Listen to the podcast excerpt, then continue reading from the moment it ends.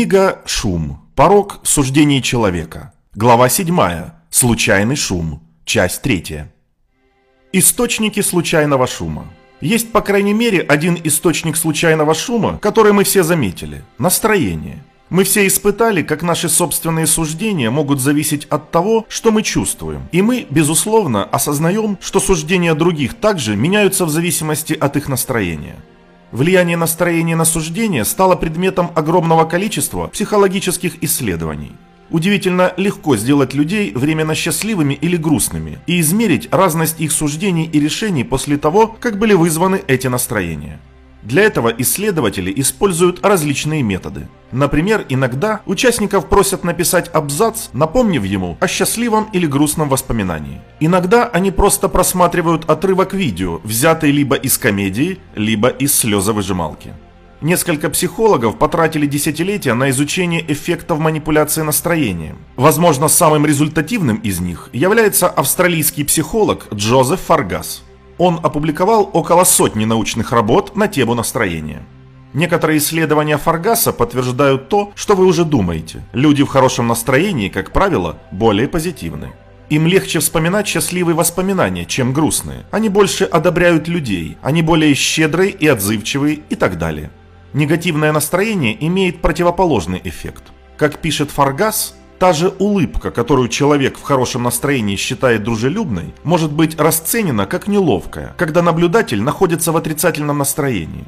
Обсуждение погоды можно рассматривать как уравновешенное, когда у человека хорошее настроение, и скучное, когда у этого человека настроение плохое.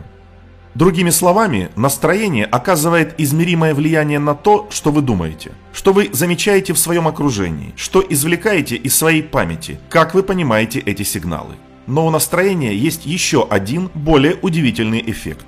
Оно также меняет то, как вы думаете. И здесь эффекты не такие, как вы, возможно, думаете. Хорошее настроение – палка о двух концах, а у плохого настроения есть луч надежды. Издержки и преимущества различных настроений зависят от ситуации. Например, во время переговоров хорошее настроение помогает. Люди в хорошем настроении более склонны к сотрудничеству и вызывают взаимность. Они, как правило, приводят к лучшим результатам, чем недовольные переговорщики. Конечно, успешные переговоры делают людей счастливыми, но в этих экспериментах настроение определяется не тем, что происходит на переговорах. Оно определяется до того, как люди начнут переговоры. Кроме того, переговорщики, у которых во время переговоров хорошее настроение меняется на злое, часто достигают хороших результатов, о чем следует помнить, когда вы сталкиваетесь с упрямым противником. С другой стороны, хорошее настроение заставляет нас с большей вероятностью принять наши первые впечатления как истинные, не оспаривая их. В одном из исследований Фаргаса участники прочитали короткое философское эссе, которому была приложена фотография автора. Некоторые читатели видели стереотипного профессора философии, мужчину средних лет и в очках. Остальные видели молодую женщину. Как вы можете догадаться, это тест на уязвимость читателей перед стереотипами. Оценивают ли люди эссе более положительно, когда его приписывают мужчине средних лет, чем когда они считают, что его написала молодая женщина? Конечно, да. Но что еще немаловажно, разница еще больше, когда человек в хорошем настроении. Люди в хорошем настроении с большей вероятностью позволят своим предубеждениям повлиять на их мышление. В других исследованиях проверялось влияние настроения на доверчивость. Гордон Пенникук и его коллеги провели множество исследований реакции людей на бессмысленные, псевдоглубокие утверждения, созданные путем объединения случайно выбранных существительных и глаголов из высказываний популярных гуру в грамматически правильные предложения, такие как «целостность успокаивает бесконечные явления» или «скрытый смысл преобразует бесподобную абстрактную красоту». Склонность соглашаться с такими утверждениями – черта, известная как восприимчивость к собачьей чуши. Примечание переводчика. Bullshit, если прямее перевести, то восприимчивость к дерьму.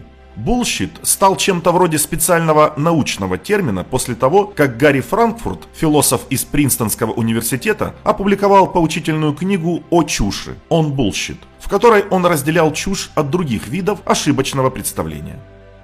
Конечно, некоторые люди более восприимчивы к чуши, чем другие. Они могут быть впечатлены кажущимися впечатляющими утверждениями, которые представлены как истинные и значимые, но на самом деле бессмысленны. Но и здесь эта доверчивость не просто результат постоянных, неизменных предрасположенностей. Повышение настроения делает людей более восприимчивыми к чуши и в целом доверчивее. Они менее склонны обнаруживать обман или выявлять вводящую в заблуждение информацию. И наоборот, очевидцы, которые получают вводящую в заблуждение информацию, могут лучше исключать ее и избегать ложных показаний, когда они в плохом настроении.